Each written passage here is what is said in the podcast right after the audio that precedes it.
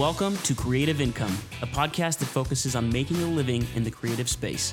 Whether you're an actor, filmmaker, musician, painter, or anything that doesn't fit the 9 to 5 mold, there is value for you here.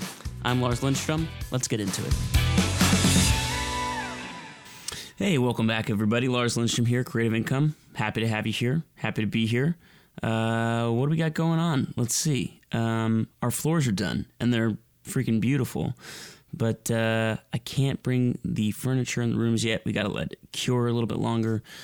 So we're pretty close, pretty close to having an office. In the meantime, I just kicked my wife out of the bedroom again. It's 10:20 p.m. She was all nice and ready for bed, all cuddled in, and and I said, "I'm too insecure to do the intro outro with you here still." You know, so I kicked her out. She wasn't very happy about it. You can uh, follow along on Instagram, where you can uh, see the story that she recorded of me and then I reposted. Anyway, um, uh, let's see. What do we got going on? I want to try a thing. I talked about acorns a lot on this podcast because uh, it's, I think, a really simple way for creatives to kind of get in the habit of daily contributions or monthly contributions to start compounding your money that you're making. Um, on my podcast, uh, the Instagram page, the Creative Income Podcast Instagram page, there is a link in the bio right now that will take you to um, an Acorns link, and you can set up an account. If I get three people to do it, I get 500 bucks from Acorns. So it's not like an ad because it's just like a promo thing they're doing. But I want to see if we can do it. Um, we had a lot of uh, traffic pickup the last couple weeks on the podcast, which I'm really excited about. We had two pretty high profile guests back to back. So thank you, Patrick O'Sullivan from the Wandering DP, and thank you, Cole Walliser, for having 1.5 million uh, followers on Instagram. So anyway, um, yeah, a lot of you are new. Welcome. If you haven't uh, listened to the rest of the episodes, you can hang out, go back and listen to a few. Uh, we're having a great time. I feel like I'm learning a lot. You're learning a lot. We're all having fun. Uh, the only person maybe not super excited about the podcast is my wife right now, who's downstairs on the couch. So that's exciting. Uh, anyway, uh, uh, today I've got a, a, I feel like I want to say good friend, Philip Goodwin. Um, he is a good friend. I've collaborated with Phil. He's just one of the nicest guys in the world, and uh, I'm gonna get lunch with him. Oh, here's a question, gentlemen. How many of you say brunch? I said brunch. I think on one of the last episodes, and I got not not a lot of slack for it, but I did get some, and I didn't realize that that was maybe a thing that isn't said. I guess or very commonly said by guys hit me up. Let's get brunch. I want to get brunch with you. Let's do it soon. Anyway, enjoy the episode. Here's Phil. Hey, Philip, thanks so much for being here, man. I appreciate your time. Thanks, Lars. This is great. Yeah, coming to us live from uh, your car, I, I, I presume. Yeah, well, the production trailer was too noisy, so I'm parked next to the production trailer here in beautiful Orem, Utah. okay, great. Well, the audio is nice. So, like, those uh, those car interiors are perfect little uh, podcast studios. Thank you, Toyota. Yeah. Yeah, perfect. Brought to you by Toyota. Toyota, you listening? You could be a sponsor. You should know that I moved my truck over here to be quieter from the generators, and then someone decided to play saxophone in the park. So hopefully they don't interrupt us. Are you kidding me? No, I, I can't hear it yet. So, so that's uh, anyway. Well, thank you for being here, man. Uh, if you wouldn't mind just doing a little introduction, tell us who you are and what you do. Yeah, I'm Philip Goodwin. I live in the Bay Area. I run a video company called Heck Heck Video, and I we say we say we make videos. Uh, you know, I have like a really varied background. Um, so yeah, let's let's jump in. Let's jump into that. How did you get started? Because um, I've I've known you originally as like a graphics artist, uh, uh, just an After Effects guru, um, but you do so so much more. So talk to me about how you got started, and and uh, then we'll talk about Heck. Cool. Well, I'm sure, like every filmmaker, I was that uh, '90s kid with the camcorder making, uh, you know, spoof videos with my with my middle school buddies or whatever. And uh, I, I, I always did this kind of stuff as a kid. When I was in eighth grade, the iMac DV came out, and uh, my dad loved computers, so all of a sudden we had iMovie. That that was that was iMovie coming to the world, mm-hmm. and uh, so I went to film school, and I specialized in directing and editing, but I really just loved doing everything. I would I would have loved to be a production designer. I love uh, cinematography. I did a lot of editing, which led to motion graphics um, and, and the After Effects side. So, you know, in school they always told me you got to specialize, you find your niche. Nobody wants a generalist, and I just kind of ignored that. And Mhm. and my freelance career was very general, and now now I can run a, a heck as a company that that kind of does everything. Of course, with a lot more people as as the specialists, but I, that's that's sort of been my pattern, and it's worked so far. Yeah. Okay. So at what point? So you graduate college and let's say directing, editing. Um, at what point did you get your first paying gig? Was it always freelance? Uh, did you have a, a nine to five at all, or, or talk to me about some of those early beginnings in, in creating income? Yeah. So I graduated from college 2010, like bottom of the recession. Perfect. yeah, it was rough. Um, not a lot of Me too. I that was when I got my undergrad was 2010. Oh, there you go. Yeah. So I had interviews. I mean, I, I, applied everywhere. Um, I had an interview at Laika up in Portland, um, Pixar. Uh, I, I really wanted to get down to LA, and nothing was working. I it, everybody wanted a job. There was just so much demand, and and I ended up getting a job through a personal connection, making videos in house at a insurance company, actually a funeral insurance company. Okay. I had never heard of them or funeral insurance, but you know, it was a great salary, and it was uh, back in the Northwest where I'm from, so it was it was good timing overall, and we took the job. And Okay. by the way, do you want me to talk rates? I would love if you talked rates. Yeah, some people aren't comfortable it, but if you are, that'd be fantastic. I'm I'm mostly very comfortable. Great. So I got this job setting up their in-house video team. The salary I want to say was 50 or 60, which was a great job right out of college. I think uh, we had uh, one little baby on the way, so it was very exciting and I worked there for almost 2 years. During lunch and in the evenings, I was writing my screenplays and I started freelancing. And uh, I started working with some of my other friends who were just freelancing out of school, like Devin Graham and uh, Jared Cook, and I started like traveling the world. We did this this uh, water jetpack video. Went to Jerusalem. I was having so much fun freelancing and, and writing my screenplays that I finally, I finally realized I was making more money and having more fun as a freelancer.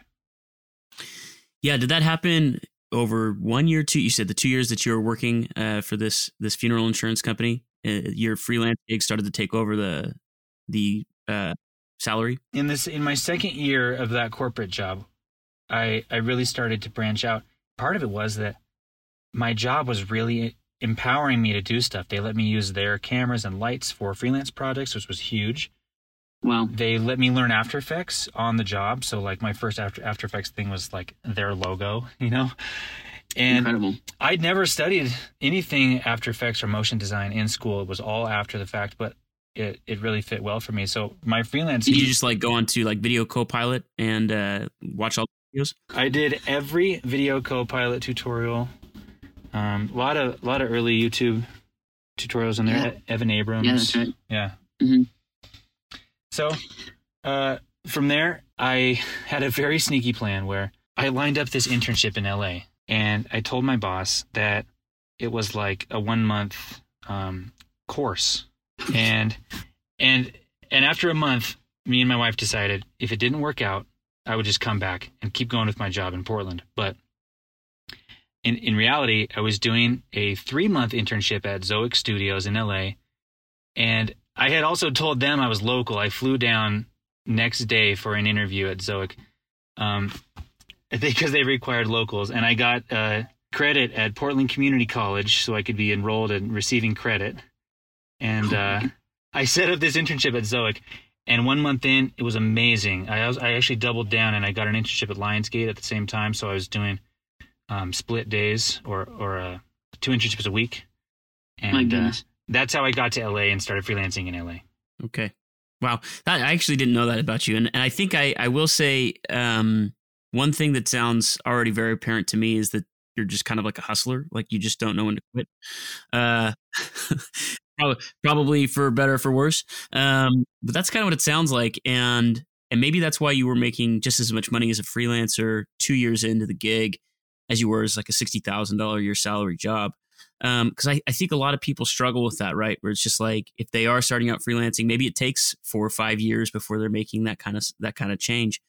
Um, so, talk to me about your relationships with people, your hustle, uh, some of some of those like more, I would say, person to person attributes that maybe don't, people don't have. You know, I, I always thought of myself as like a very polite, uh, respectful person who followed all the rules. And um, my dad used to give me a hard time about this. In fact, when I was applying to film school, he said, if you're going to have a career in filmmaking, you need to be that guy, that guy who's really driven, you know, um, making things happen, following up, like asking the uncomfortable questions and favors, like getting access to things. A lot of filmmaking is getting permission or or telling everyone that you don't need permission to do something. I mean, I mean permission creatively as well.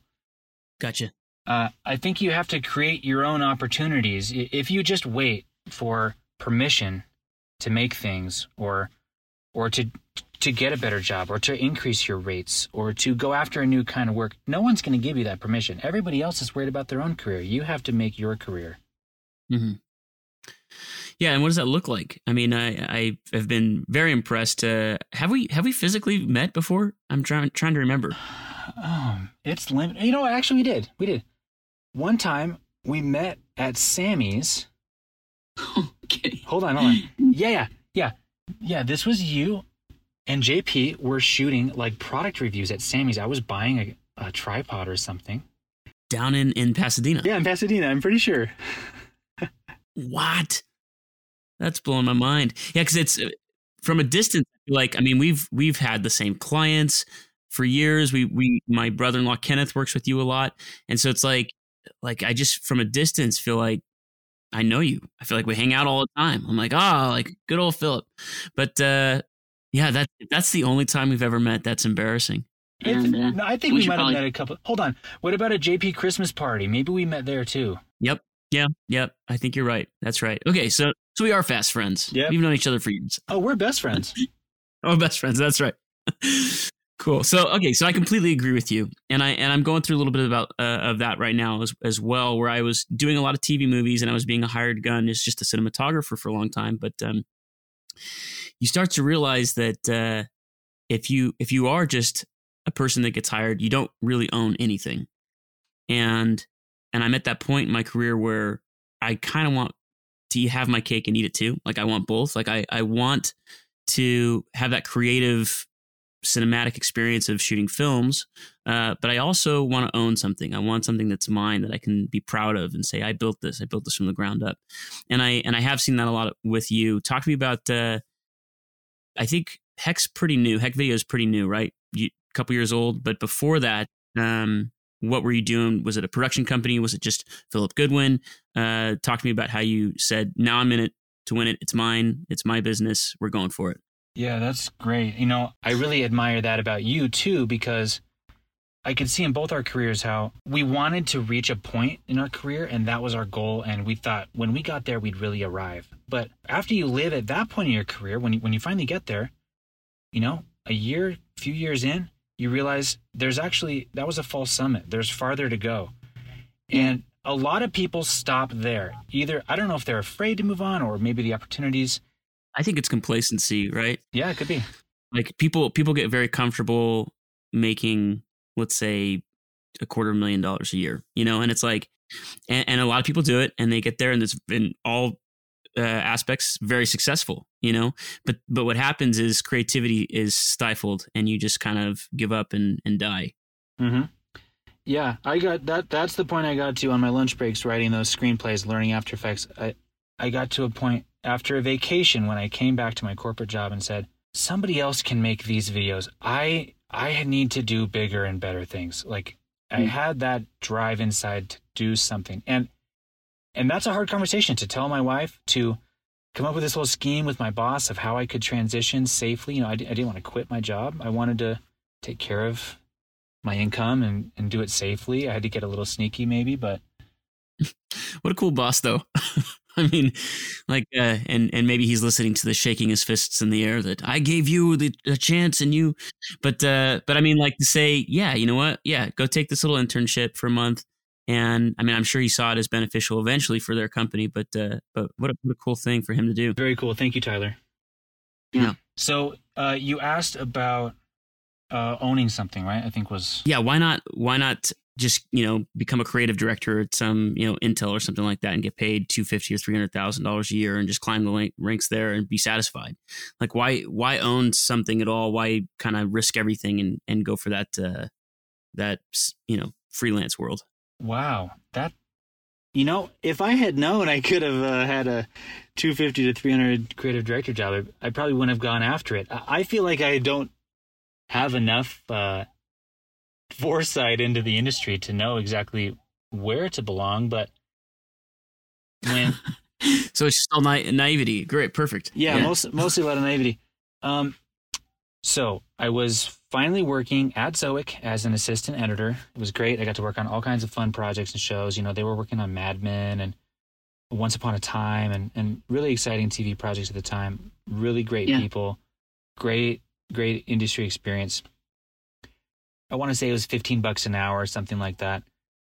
At the same time, you know, I might get $5,000 for a little corporate video project or something. I was really new to the freelance world and those were big jobs to me.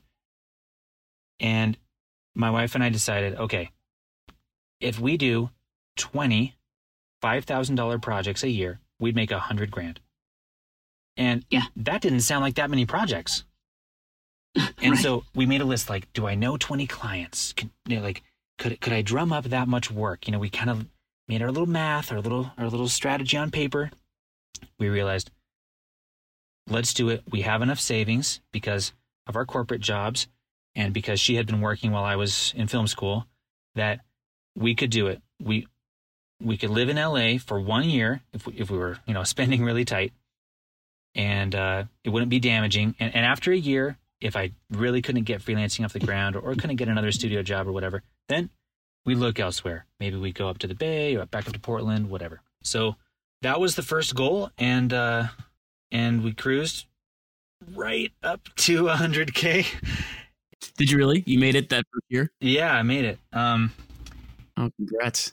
That's really fantastic. Yeah, thank you. It it, it worked out. We, we were we were blown away. I was like, I can't believe people are just like hiring me. Like, don't they know I'm just some some guy in my apartment in South Pasadena making videos? But you know, when you can do the camera work and the motion graphics and you know a little about sound and you have some friends who can help with the color correction or whatever you can make a really great looking piece of content that that people associate with a really high value especially people who are you know 10 20 years ago were paying a lot more for video than they have to now as, as the democratization yeah. has brought prices down absolutely it's really exciting and and from there you know that became the equation. How can I get more clients this year? How can I charge more per project? And that's really what led to Heck. Nice.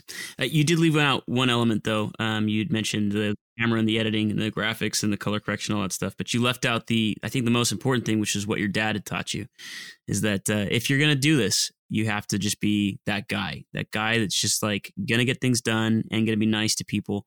And I and I do truly think that that is like an element of success, right? Uh, and I think it has to be because because I think there's a lot of people that have cameras. There's a lot of people that uh, have knowledge in editing and motion graphics and color correction that aren't just completely crushing it right now. That aren't able to make a hundred grand in their first year of freelancing.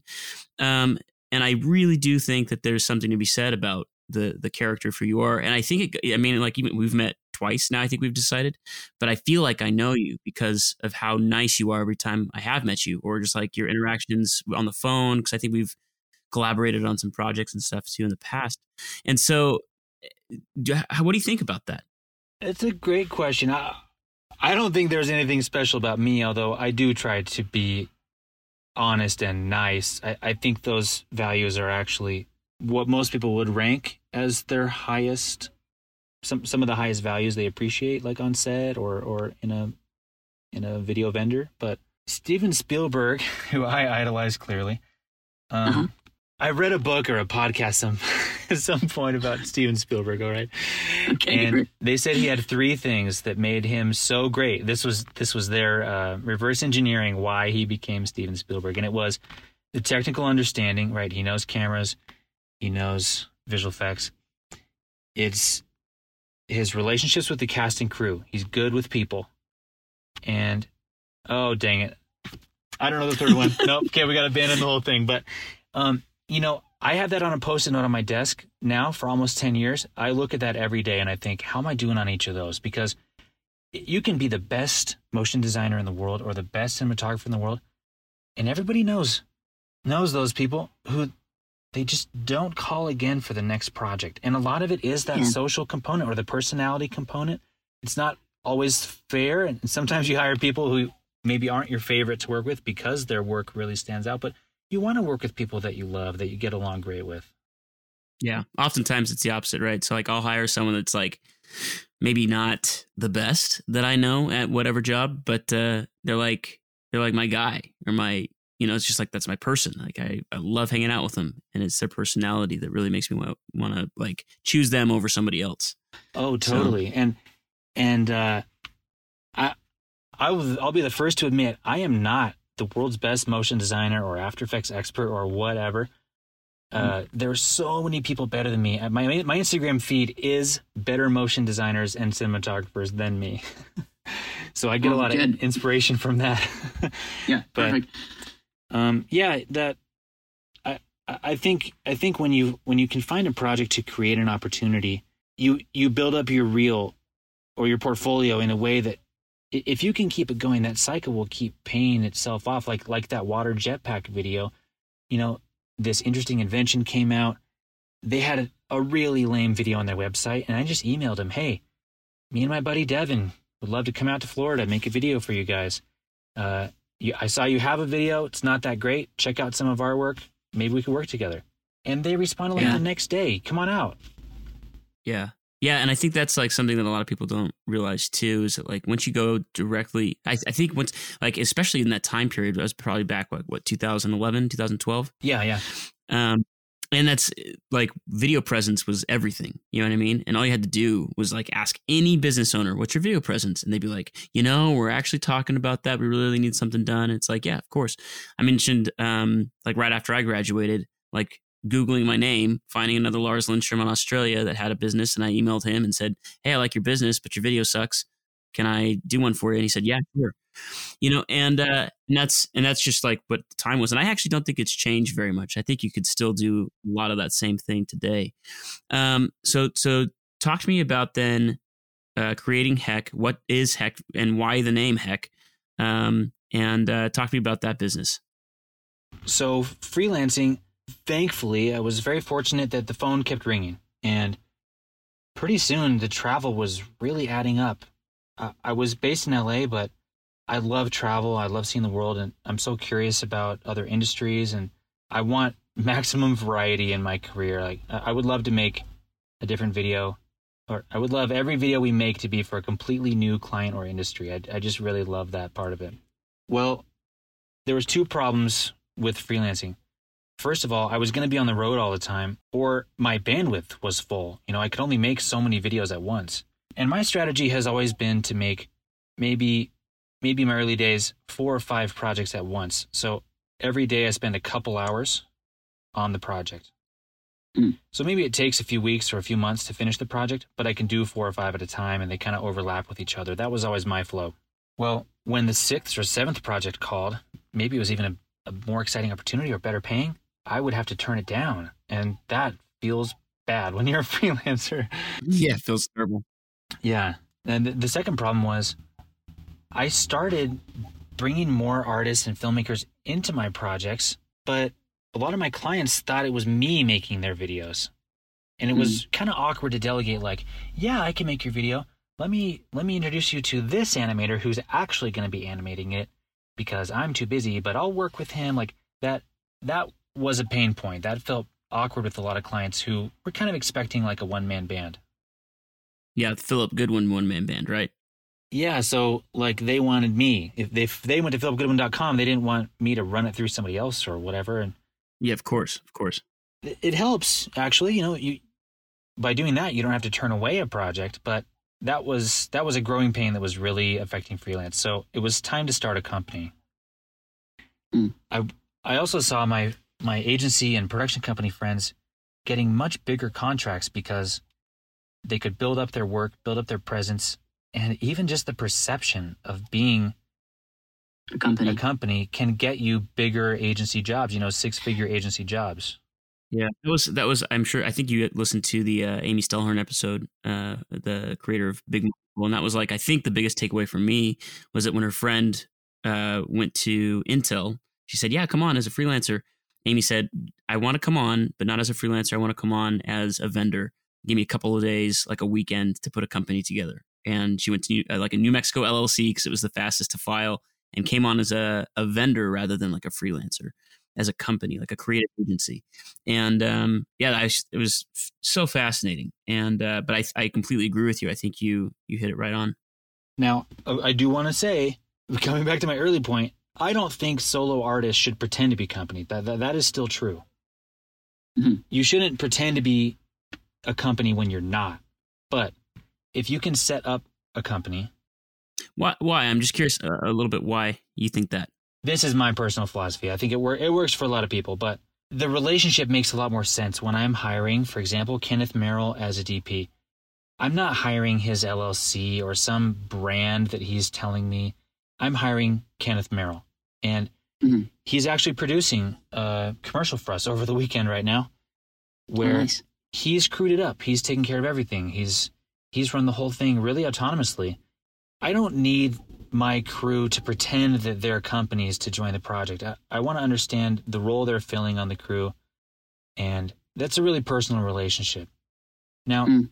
to clients, I definitely see the need, especially for a one man band or or like a, a freelance artist, to have a brand or or to try to appear to have a bigger presence or a more professional setup or something. I just think you lose that personal touch. I, I think I think clients really want to work with an artist and not with an artist pretending to be a brand. So there is some some some uh, sacrifice to creating a company. Is you get rid of that like that personal one on one relationship with some some clients. Yeah, and you're going to outgrow it. I mean, whatever whatever you think your brand is, you're going to outgrow it in a few years. So don't. Yeah. I, I never wanted to build up some freelance brand for myself that I was going to outgrow. I just wanted to be my name, which I'll never outgrow. Interesting. Okay, so so but the, you did create Heck. So why? So obviously you're turning down freelance gigs. That's not good for business. So you start hiring on people to help out, and uh, in order to get some more clients or bigger clients, scale a little bit, you create Heck Video.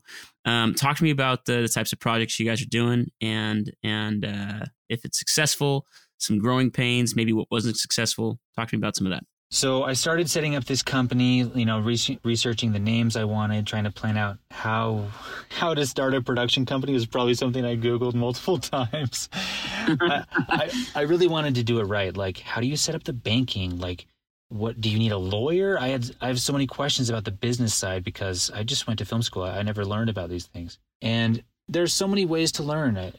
If if if you put in the time, even just Wikipedia, you can really learn how to set up a business. You make a lot of mistakes along the way, which I do every day, but you you'll get there. You can be self-made. That's that's really exciting to me. That that's why I never have gone back to a corporate job. I, I love the self-made feeling. Yeah. So um, along the way, I met this producer, Michael Potter, who had similar goals, and we ended up merging his clients into Heck and forming a bigger clientele base, which really helped.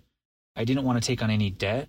I think a lot of production companies do, and I don't think the risk is worth the reward. I, I- think if you can keep money in the door, you can save up. Maybe it's a little slower. You can save up to spend on your goals, which uh, uh, uh, which is a core philosophy to me. Um, for example, when I moved to LA with my wife, we decided ten thousand dollars was what we could spend on gear. So I got a MacBook Pro, got a Canon 6D, and like two little lenses with it, little little basic kit for ten grand. And that Yeah. that Yeah. was my camera until last year when we bought two Komodos. Incredible. For how many years then? Like years, seven years? Yeah. Now, of course, I had a I actually had a 5D and a and a R come in there, and usually I would hire DPs who had better cameras, really, but I didn't Yeah, jump into some you know red whatever 2013 red camera because I didn't have the cash, and I didn't see how it would pay off for my goals. Now we have two Komodos, and just in time we got this TV show lined up. They're they're shooting every day. They're they're paid off on the first job. Incredible. Yeah, so let's talk about that TV show. Um, you you just created a TV show. I think you had you had a season one. You're filming season two now. It's called Freelancers. Two word, right? It is one word, but it is Freelancers season two. Yeah. Okay, uh, one word, freelancers. And and I I'm kind of excited about it. Talk to me about the premise. And is it produced entirely by Heck Video, or what's uh, who's what's going on? Who's making it? Freelancers is great. It's a comedy show. They did a season one on YouTube. And for season two, they crowdfunded it through VidAngel, now Angel Studios. And their really passionate fan base raised enough capital for, for the whole production. So Incredible. as heck, we had produced a couple big commercial campaigns where we cast these great comedians, Mallory Everton, Stacey Harkey, and uh, through these commercial projects, we had a great time working with them on set. And uh, I would say pretty organized, pretty smooth productions, at least as smooth as could be. And working with all these comedians over the years kind of gave us some rapport together. And and on our commercial shoots, they would tell us about about their TV projects and how they were going and some of the pain points we started talking about ideas of how we could help, you know, solutions that worked for us. And when season two came up as a possibility, they asked Heck if we would produce it. So, Hmm. what we brought actually before the crowdfunding campaign was drafting up the budget, the schedule, like trying to map out how we would build this project. We've never produced a TV show. We really don't have permission from anyone to do this other than Mallory and Natalie, who have put a lot of their trust in us. But it's to us, we see it as like a 30 day commercial shoot with a lot more, a lot more art department needs and a, a much bigger cast. But we we came on in the earliest days. We we helped set up how the project would go, um, how we'd spend the money, how much money would take, how we'd crew it up, where we'd film, the time of the year, all that. And there's a million decisions, you know. Oh, yeah. Um, so uh, Mallory took the lead as as showrunner and head writer, and um, we've been prepping the rest of the phases, plan- planning it all out, and we just started rolling this week. So now it's a 30 day shoot. Um, me and Michael as producers. So we live in base camp and on set, making sure all the departments are running and keeping an eye on the budget and the schedule. And hopefully by the end of the spring, we'll have a whole show in the can. Yeah, hopefully, if nothing goes wrong. And I guess that's my question: is like, like, how did you do this? How did you build this thing? And and it just from like my perspective, it seems like everything's gone pretty well in your favor. Talk to us about some of the growing pains, though. I'm curious, like, what did you fail at? Have you ever failed in your entire life? And I and I want to hear about it because from an outsider's perspective, Phil, it seems like you just cruise through life and everything kind of turns out in your favor. So, have you had any uh, failures? Oh my gosh, that's a great question. And um, to to anyone who's been deceived by uh, the outside perception of my career, rest assured, we mess up plenty here at Heck. Um, you know, if I if I'm honest, I I can't look at a lot of failures. Um, I've never been fired from something. Uh, I've never like really blown it. Um, but man, have I messed up. Um, even just on freelancers, you know, there's a lot of decisions I would change. Uh, it was really tricky to schedule. I, I would definitely schedule it differently. That that that that caused some some processes to overlap or to rush in ways that we definitely didn't want to. But you know, tomorrow is another chance to do better. You can always fix it. So we we tweak the schedule, we tweak the budget. I just got a text about having a budget meeting, so I think you have to take it one day at a time. Yeah, yeah, and you and I think you just you just learn, right? So you you make mistakes, and rather than run away and cower from those mistakes, you you double down and you learn from from them. At least I do anyway. Anytime, because I I've obviously made plenty of mistakes. You know, I set up the settings wrong on the camera or what I like I you know dropped the ball on a delivery time date or whatever. And um and you you learn from those experiences those native experiences and you can do one of two things. You can run away and hide or you can double down and say I know now what never to do again. I'm going to fix this and come back stronger. Uh, and it seems like that's what uh, that's what you're doing Yeah, that's a really good way to put it. I, I just thought of this project, Miami Muscle. We did a series of workout videos. This was a, my biggest freelance project at the time. And in post, they we, we realized that the client was expecting nine categories of videos, and I was expecting nine videos. Wow. So suddenly they needed like five, ten times the amount of content we were even planning to deliver. Like our whole post budget was completely overshadowed by this problem. I think it was ultimately a, a client mistake. I'd probably put 51% of it or more on them, but you know, I couldn't quit the job. I couldn't be fired. I, I had to tell him, look, here's here's what we're gonna do to fix it. We're gonna we're gonna give you this much for free. Like here's what we're gonna do to bend over backwards to make it happen. And we also need more money. And that's a skill being that guy that's taken me a lot of years to figure out. But it's really healthy, you know. These companies, these brands, they most of the time they are paying you to make them content that will help them make more money. So you need to hold them accountable to their stake in the content. Yeah. Any any tips and tricks on uh, on dealing with budgeting? Because I, I assume that as a production company, you get a lot of people will come in and say, "What's it going to cost us to make a thirty second video of X?" And and I know that that can be a really I, that's my least favorite part. Like at least initially, because it's like, I, I don't know. Like I don't know. Like, do you have creative yet? No, we don't. Okay, well, like like do you have any tips and tricks on uh, on budgeting anything and, and how you're able to do that? I think other people must be a lot better at this than me, but I would say the core skills that help us get through it, whatever the size of the budget is or whatever the type of client it is, is just figuring out those expectations as early as possible so you both understand the same expectations. The, my whole pricing philosophy came from a podcast actually that I listened to in my early days. Sean West has a great a great podcast Yeah.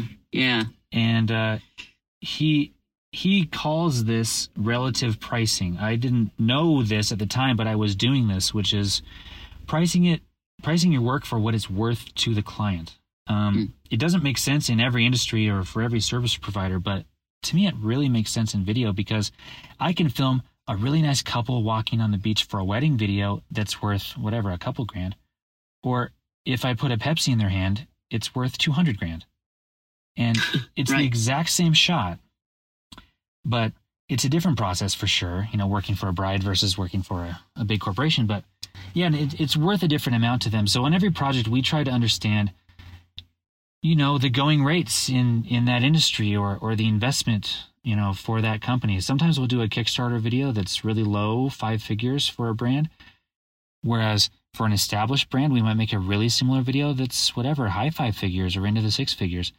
that's it's both both sides are very happy with the pricing because it's what they expect to be paying for what they're getting. They're getting something different with that content. It's serving a different purpose for them. So that's how we approach pricing. Interesting. Yeah, that's uh I I mean I I guess I was also doing that to some degree, but I I didn't really like say yeah, I'm charging more because you're making more from this type of product. Like I'm not going to gouge Apple when Apple comes to me and says, "Hey, we want you to do the exact same thing you did for whatever." And I charge maybe 40 grand for the other person. I'm not going to charge Apple 400,000 because it's Apple. But uh but I might charge 60 or 70 so that I'm like it's a fail proof thing, right? and that's what it is for me it's like you you charge more for those different clients so that there is absolutely like it's like insurance i am going to have room wiggle room here to get exactly the results they're looking for so that no surprises come up on set like uh you know if you're shooting a wedding video for two grand like it's just you and like a dslr or maybe a like a gimbal or something like that and uh you've got your cards, but no backups. You don't have a DIT on set. You don't have anybody like checking the highlights and the ocean waves behind you. It's like all those fail proof things come with those bigger clients. And, uh, yeah, so that's, I think, why the price increases uh, pretty dramatically. I'll just I'll just add a thought to that, which is yeah, it's not about marking up your prices to take advantage of a brand or anything like that. It, it's not like a, a car mechanic who charges a Lamborghini more just because it's a Lamborghini. It's it's Sure. because when you work for Pepsi or Google or Facebook, they expect a much higher level of service. Your process, your customer service, your professionalism, your team, that they expect a more expensive experience. Uh, they expect more people to be involved. That's an expense. They expect higher quality gear. Uh, they expect more time. That's a huge expense. So it's about sizing the, the budget for the client's needs. And I had a friend taught me this really well. Wow, I was so lucky to have this friend at an agency. He said, Hey, we need a video. What would it cost for you to come out to this university and make this video? I was so nervous. I told him, I think we could do it for about 10,000 because that was that was a big project to me as an early freelancer. Sure. He said, "Oh good, okay. 25,000. Yeah, I think that'll be great." And I was like, "No, no, no. I I think it'll only take 10." I was afraid. I thought I thought he would be mad if I said the wrong number. That that is never true, first of all. Yeah, it's not. And It's not your money, first of all. It's not his money. In fact, he wants to invest more money in this content because it's going to make him look good to his boss. Totally. So I he said he said no. We we need to spend more than 10 on this. We we need a proper crew there. We need to make sure that you have this backed up on multiple hard drives. Like he was really trying to help me level up my process and I was like, "Wow, first of all, thank you." And and also an improvement to how I approach that pricing. It, it really helped. Now we usually give a range. We want to help, you know, we don't want to shoot first. We want to give a range so that we don't scare anybody away. Totally. Well, cool. So, so the business is doing well, I assume. Yeah, you know, the the real test is is it fixing the problems I had as a freelancer and it's great because right now it is. Michael and I are on set producing this TV show and meanwhile we have we have a dozen other artists making a dozen other videos for us. Uh, like I mentioned, we had a, a shoot with Kenneth over the weekend. I I didn't even have to be there. That's never been possible for me before. But Incredible. we have really Yeah. really trusted people and as long as you can do the admin the management side which does take a lot of time in its own way um, you know you can multitask our, our little four to five projects at a time formula has has evolved and grown but heck keeps making videos the phone keeps ringing i, I feel in, in very very blessed Yeah. Now, are you still living in the Bay, but you're right now you're in Utah? yeah i love the bay area i love california i brought my family out here for the shoot though you know six weeks away from home i didn't want to be without them No, of course. Um, so what are you doing uh, uh, other than so the business doing well? You guys are making money. Um, how are you keeping that money? Are you investing it at all? Are you in real estate? Are you just making money on the equipment rentals for now? Talk to me about uh, some of the the future aspects of uh, maybe early retirement or growing your your income. I am so bad at that. I am like a checking account level person. That's like as far as my financial savvy goes. So I would love to learn more from you on this, Lars. But uh, one thing I I'm still hoping to set up is more residual income. Right now, I make it once and I sell it once. That treadmill, right? The second you get off that treadmill, it stops. Yeah. So we've talked about heck apps, heck content, um, even just stickers. Like we have so many fun animators who could just sell sticker packs or whatever in the app store. You know, there's lots of things I'd like to Mm. explore. But right now we're doing an old school model where we hire people growing organically so that we can take on more projects. And that's growing our income right now. We still don't have any debt, but Instead, we're growing the average project size so that each project has more budget to work with. We really protect our bottom line. Our our company fee is 20% on on every project minimum. That's we we try to treat that as sacred so that every job is profitable. So we can offer retirement packages to our employees, uh, you know, pay for everybody's computers and Adobe subscriptions, all that stuff. You know, we want to make sure that we have a, a well running machine. Do you have employees, full time employees, or are they independent contractors? How how's your business structured? we have four full-time employees and a lot of subcontractors. We, we're talking about hiring a few more people right now because we think the growth is there, the demand is there, and I'm really conservative, so I don't want to hire anybody and have cash just burning. A lot of my friends' production Yeah, companies guess- have done that. I guess that's my question: is how how are you able to keep your overhead low, but then also have enough people to to fulfill the requests and requirements of the of the jobs that are coming in? it helps that we've never had a brick and mortar office. Um, Mm. I I think a lot of my friends said, I want to own a production company. I need a big office. I need a big room full of metal shelves, full of camera gear. I've never done that. With COVID, I was glad because a lot of offices, you know, were just wasting money for the last year. Yeah. Um, instead, we keep our overhead really low by avoiding the temptation to spend on gear. I think we will get into offices, maybe Utah and California this year. But even then, I'm going to buy a cheap little office. I'm going to fill it with IKEA furniture, used furniture. You know, I, I, I'm I'm not drawn to like the flashy, the flashiness of filmmaking gear or or the cool office with like 12 kinds of cereal every day or whatever. Um, I would much rather know that my company is secure and doesn't have debt, and you know I can hire my friends with healthy salaries. That that that's way more important. So I think priorities is part of it. Yeah, love it.